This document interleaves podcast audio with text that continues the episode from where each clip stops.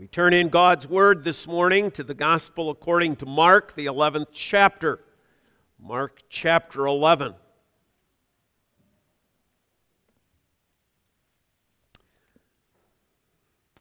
Continuing on from where we were last Lord's Day morning after the triumphal entry.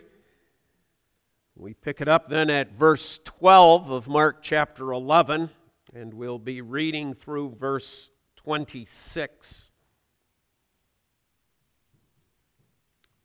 It's 25 in your scriptures, but I'll make note of the 26th verse that is included in uh, many of the manuscripts.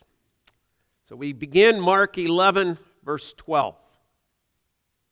On the following day, when they came from Bethany, he was hungry. And seeing in the distance a fig tree in leaf, he went to see if he could find anything on it. And when he came to it, he found nothing but leaves, for it was not the season for figs. And he said to it, May no one ever eat fruit from you again. And his disciples heard it. They came to Jerusalem, and he entered the temple and began to drive out those who sold and those who bought in the temple. And he overturned the tables of the money changers and the seats of those who sold pigeons. And he would not allow anyone to carry anything through the temple. And he was teaching them and saying to them, Is it not written, My house shall be called a house of prayer for all the nations? But you have made it a den of robbers.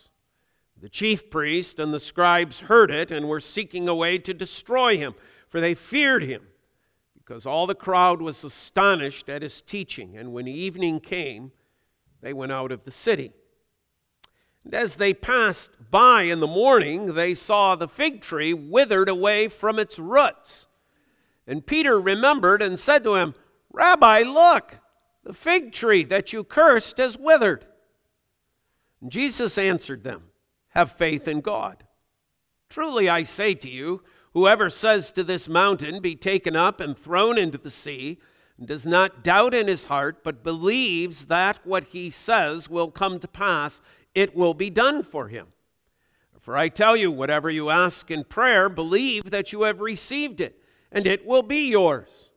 And whenever you stand praying, forgive if you have anything against anyone so that your Father also, who is in heaven, may forgive you your trespasses. And then, as I mentioned, some manuscripts add the 26th verse, what, which is, But if you do not forgive, neither will your Father, who is in heaven, forgive your trespasses.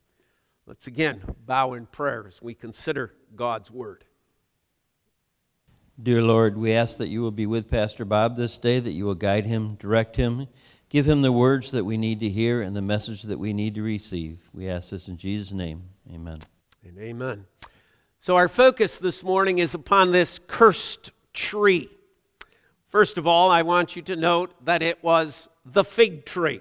And we'll speak a little bit about that, this particular tree. Secondly, our second major point will be the symbolism of this tree. This is not just a tree there along the roadside, it is symbolic of something else.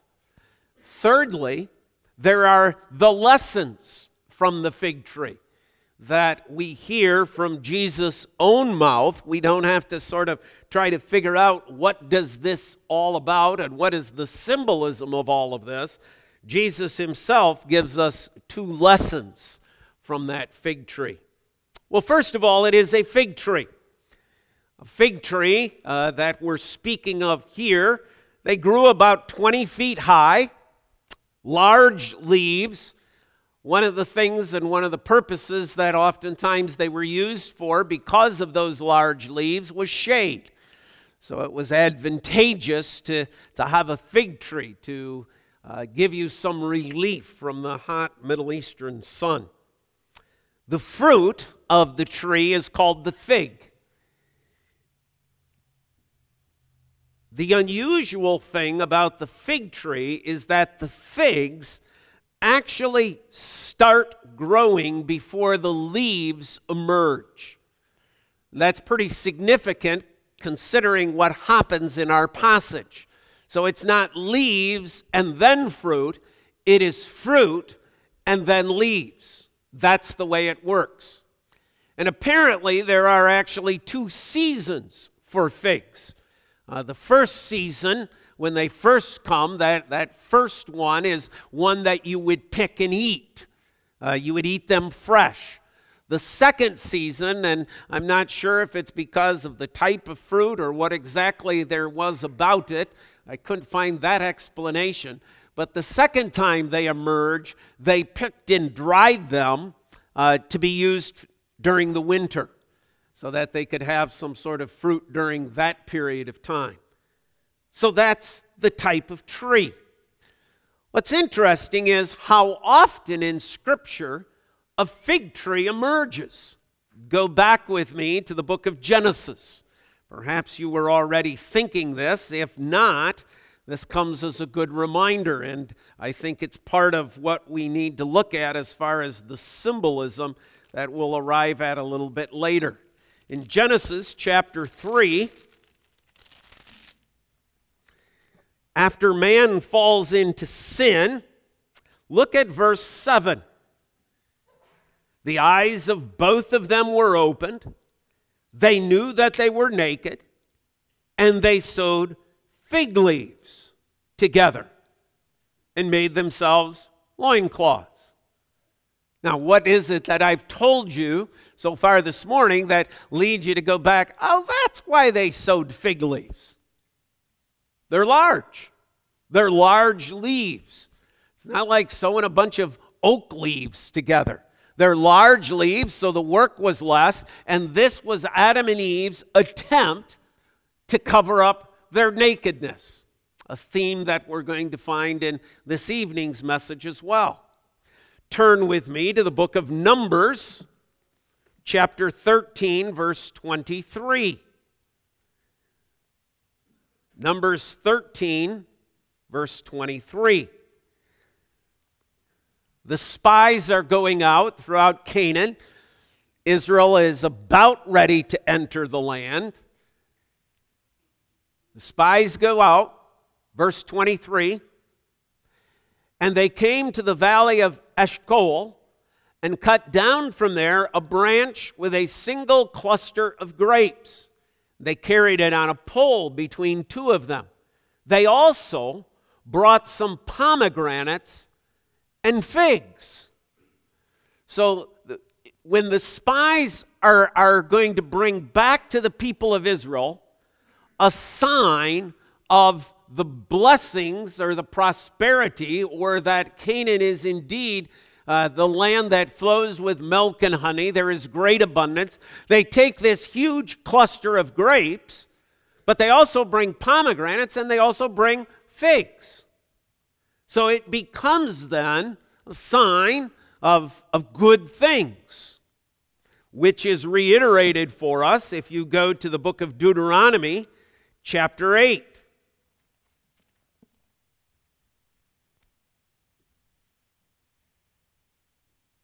Deuteronomy 8, we'll go to verse 7. For the Lord your God is bringing you into a good land, a land of brooks of water, of fountains and springs flowing out of the valleys and hills. Now imagine what that sounds like to a bunch of people who have been wandering for 40 years in the desert, right? Okay? Where's he bringing you? A land where the water flows. What have they been eating for 40 years? Manna. And periods of time, quail. Listen to the next verse. A land of wheat and barley, of vines and fig trees and pomegranates, a land of olive trees and honey, a land in which you will eat bread without scarcity, in which you will lack nothing. That's the picture that the fig tree is a picture of prosperity, which is reiterated for us. We'll go to one more passage Jeremiah chapter 5.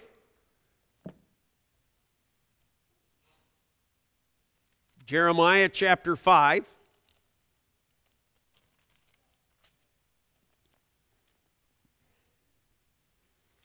Go to verse 17.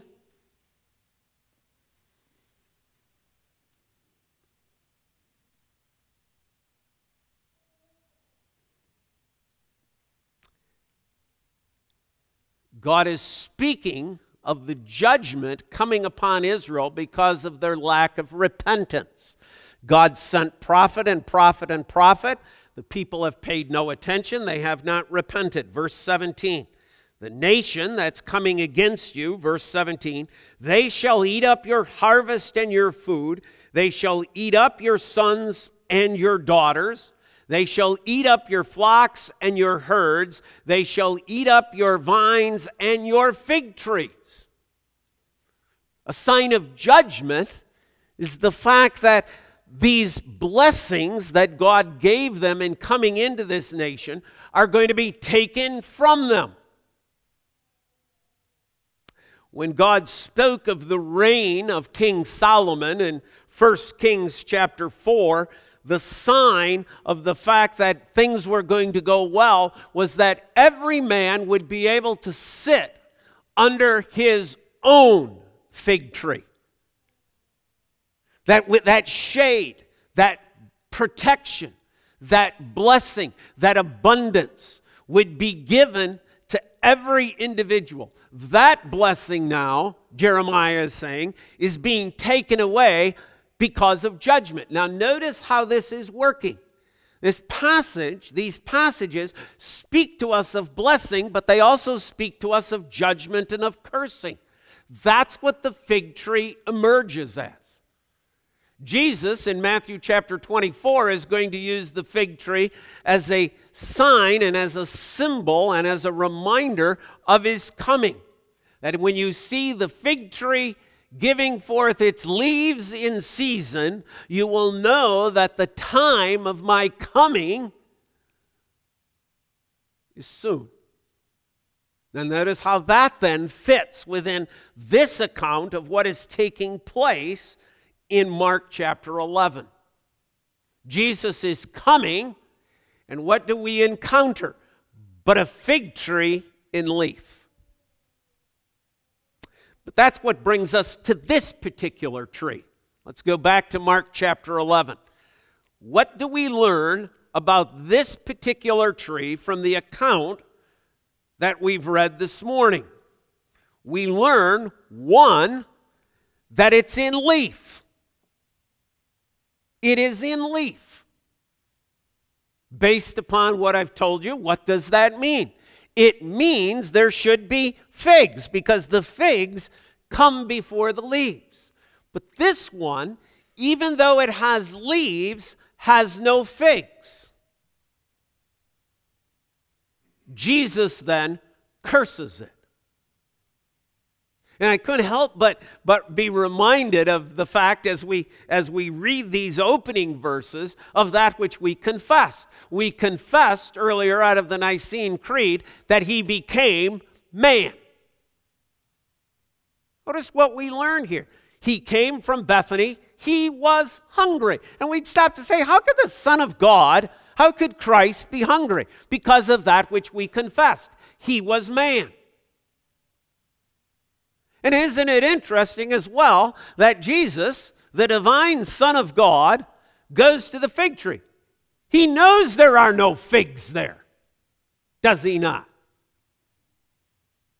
And yet he goes to the tree anyway because there is a lesson to be taught from this tree that bears and has its leaves but has no fruit. This particular tree, we learn then after Jesus curses it, Mark follows it up, okay, verse 20, that when they come back the next day, the disciples take note of this tree. Not of all fig trees, but this fig tree. This one with leaves but no fruit. And Mark notes that it is withered from the roots.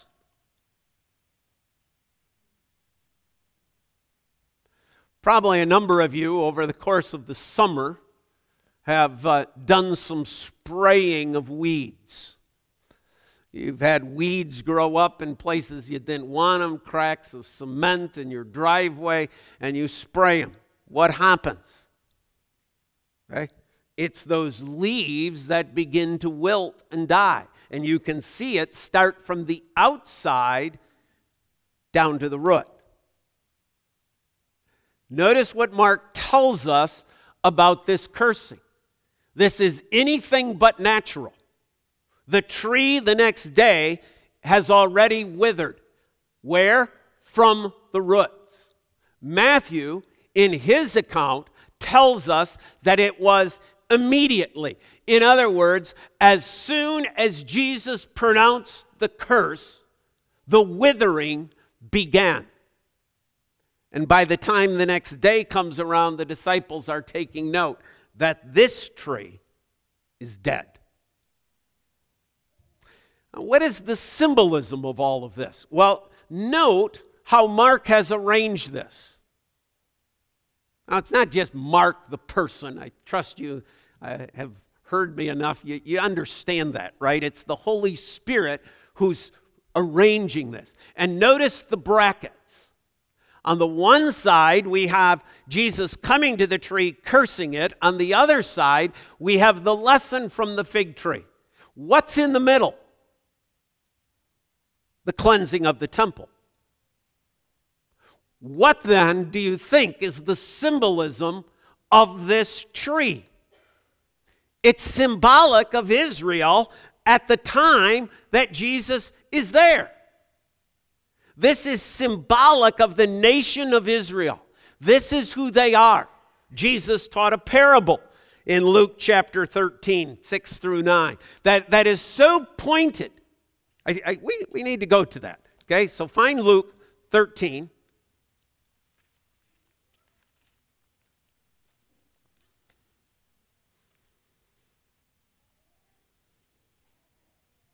Verse 6.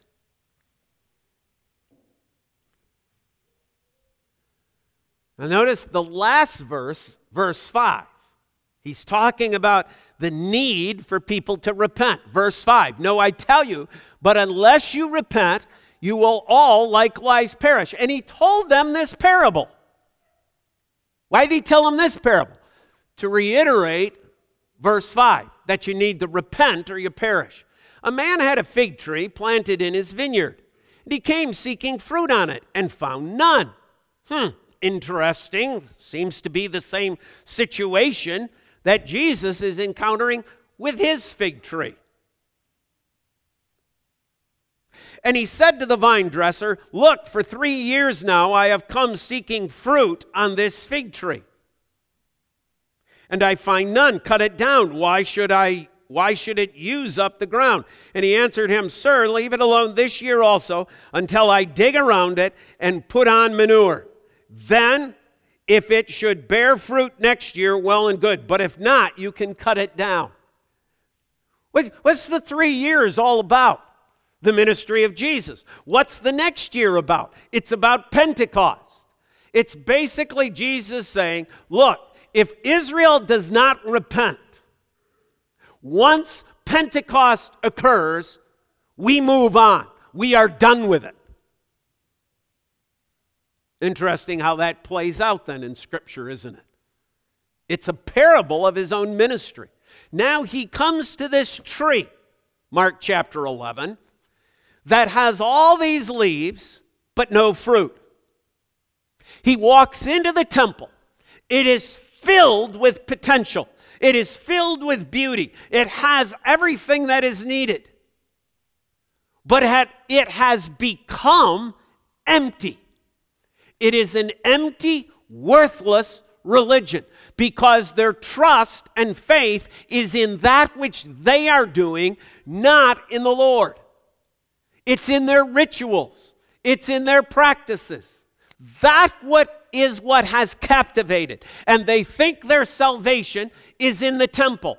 They think their salvation is in the ritual, not in that which it points to, which is the Lamb of God who takes away the sin of the world.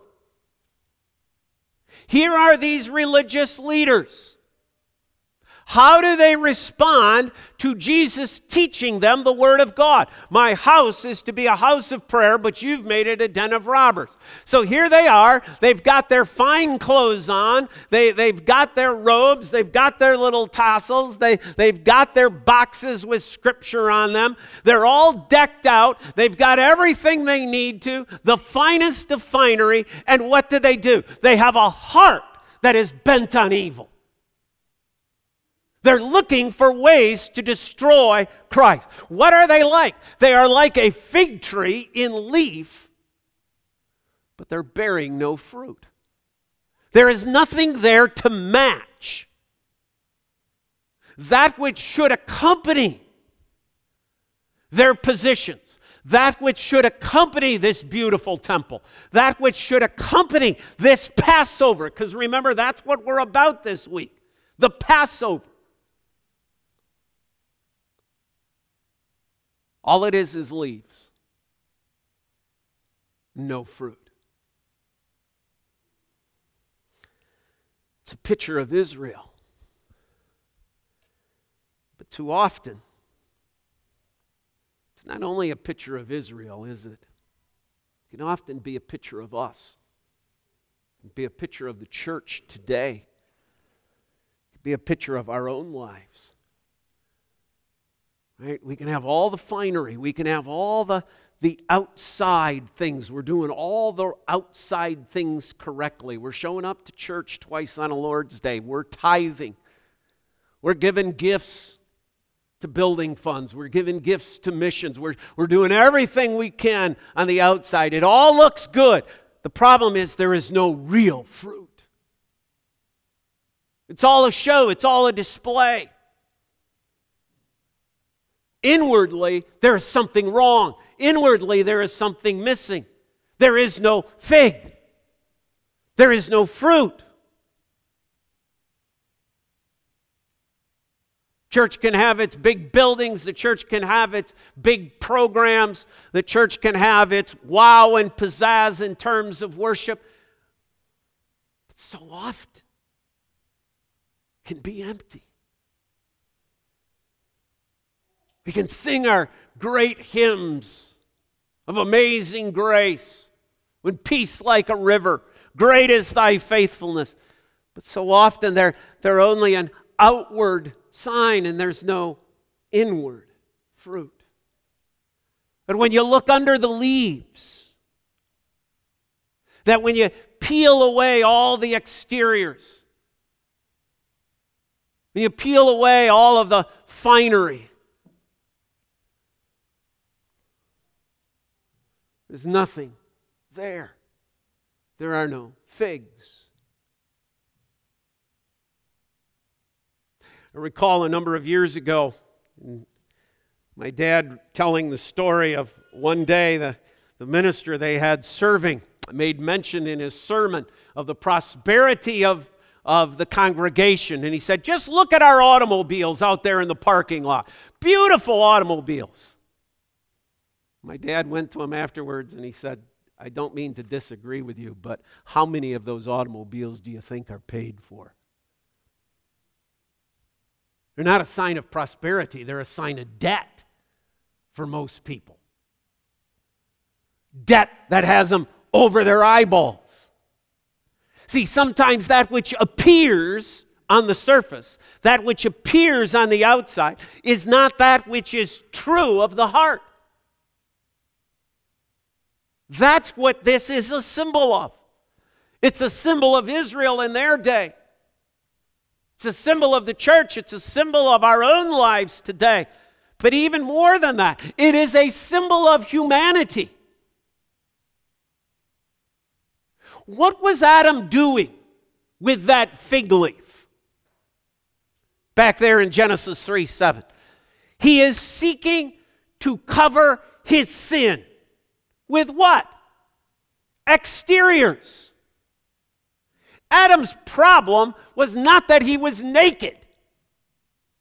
Adam's problem was that he was a sinner, and the fig leaf was a means of masking, of covering over what he thought was the problem. But his problem wasn't nakedness, his problem was sin. Here, his heart. There's so many interesting parallels here, right? When, Jesus, what, what happens when Adam sin? He comes under the curse. When he comes under the curse, what happens? Immediately death took over.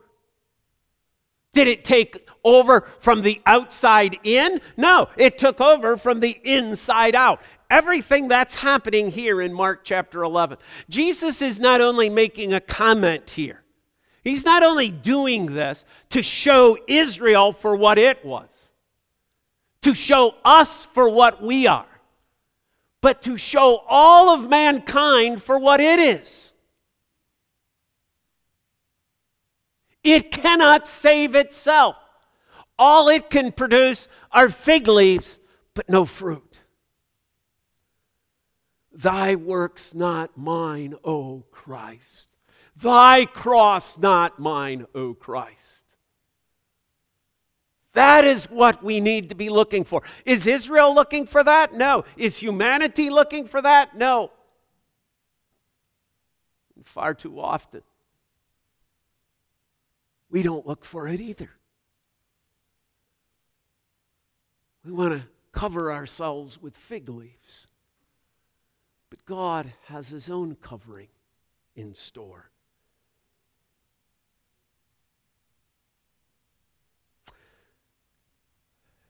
Well, let's move on to verses 20 through 26. The lessons from the fig tree.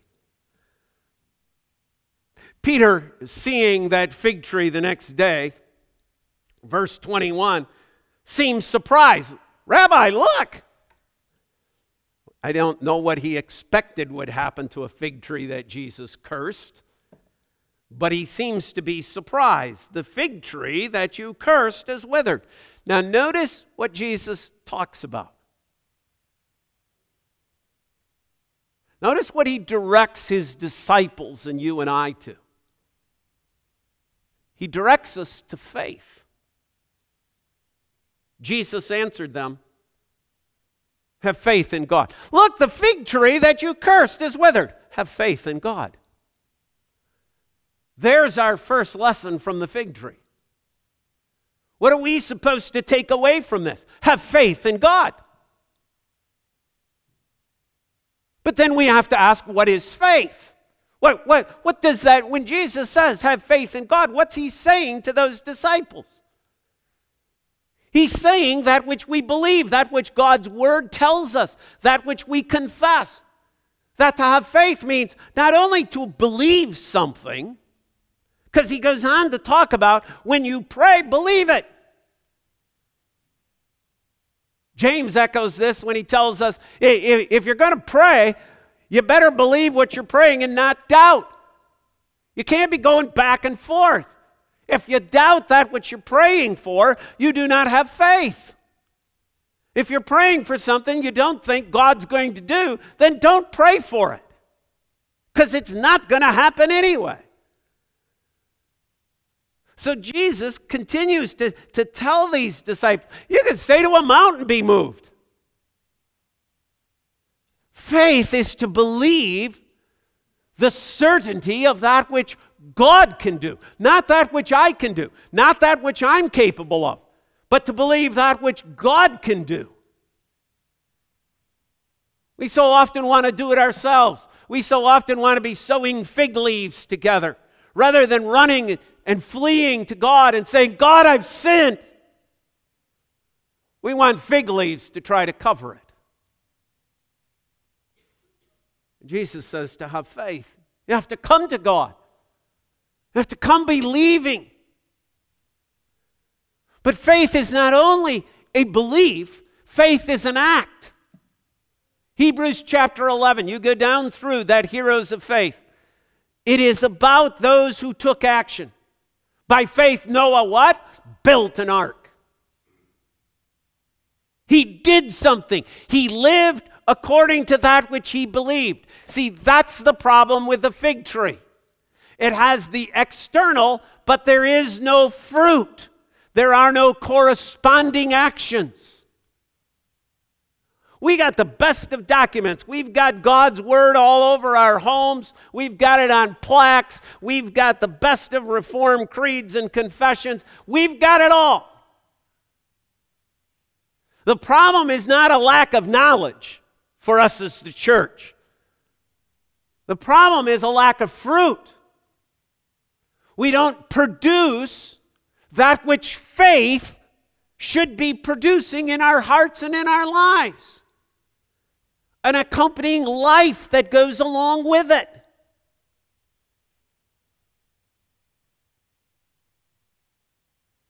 What's the lesson of the fig tree? Have faith in God. Not only trust and believe Him, but live as if you trust and believe Him. Produce those fruits that are in keeping with repentance. Live the life that Christ calls us to.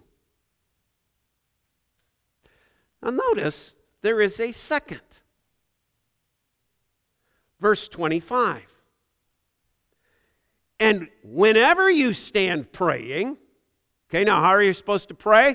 Pray, believing that which will come to pass. Pray, acting accordingly that God will do that which He has said He will do.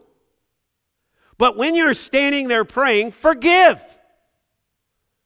Here's the second lesson of the, of the fig tree forgive.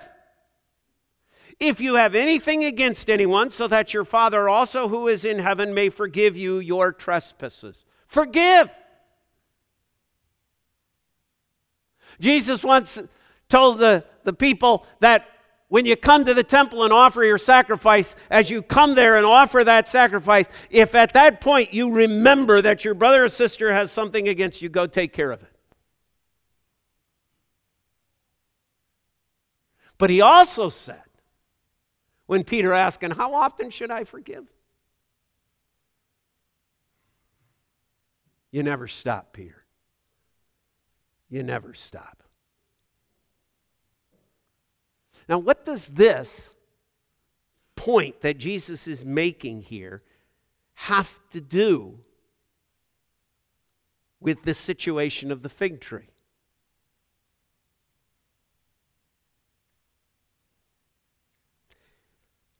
The Pharisees, the teachers of the law, the scribes, the priests have all the leaves. But what are the leaves covering? The leaves are covering bitterness, anger, grudges, and hatred. In their heart, they hate Jesus. In their heart, they're seeking ways to destroy him. In their hearts, they're going to bring them to a cross. In their hearts, they're going to have them beaten with their fist. In their hearts, they're going to spit on them. In their hearts, they're going to rub their hands with glee when he is scourged. He stumbles along the Via della Dolorosa. When he breathes his last, there's going to be a smugness across their face. As they wear their finery, as they wear their scripture boxes, as they wear their tassels, it hides a heart of bitterness and anger. What does forgiveness have to do with this?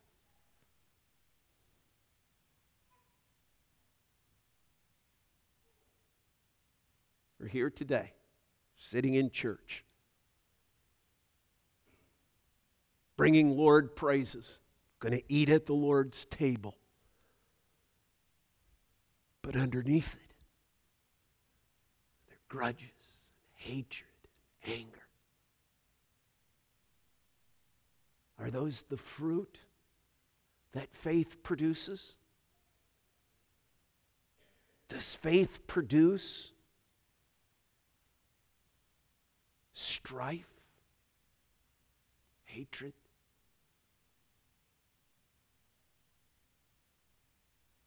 But the fruit of the Spirit is love, joy, peace, patience, kindness, goodness, gentleness, faithfulness, and self control.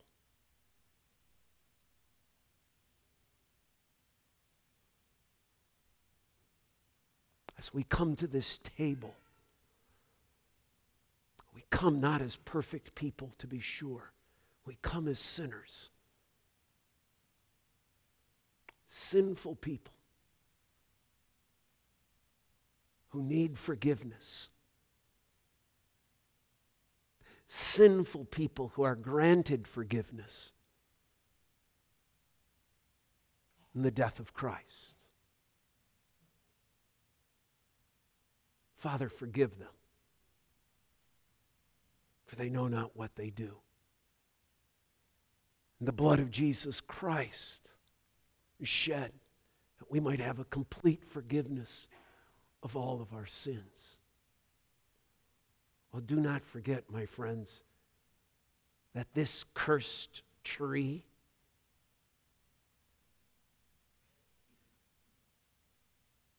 is going to be that which upon Christ hangs. He's going to suffer, he's going to die on a cursed tree. What's he doing? What's he doing here? He's pointing to that which he will do he will die on a cursed tree. Why? Because my life has leaves, but it doesn't have fruit. He's going to die so that I might be forgiven of that sin. He's going to die so that Peter might be forgiven, that John might be forgiven that Matthew might be forgiven, that you might be forgiven. Forgive. Because that's what I'm going to do when I hang upon that cross. That's what happens because I give my life for you. You will be forgiven. Do you believe that? Do you believe do you know that? Right? Do you know that? Do you understand that? That on that cross, Jesus died for your sin. So that you might be forgiven. All the crud, all the sins, all the repeated failures of your life. You believe that? Do you have faith in that? Then what is the outcome? If you really believe that, if you and I really believe that truth, then what is the outcome? Forgive. Bear the fruit of forgiveness.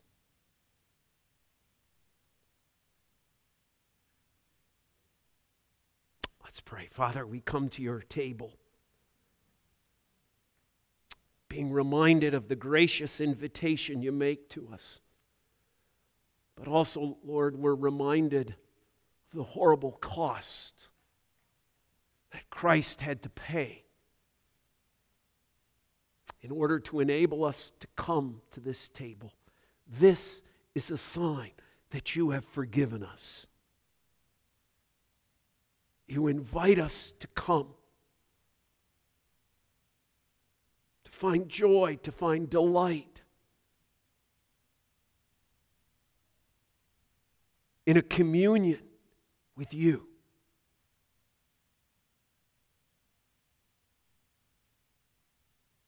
You made it possible through Christ. You wanted to bring us to you. You wanted the relationship restored. So you sent your son to die. Lord, we don't want to be just leaves. We want to be producing fruit. And so may we take, Father, the graciousness of your forgiveness that you give to us in Christ, and may we be a forgiving person. In Christ's name, God's people say, Amen.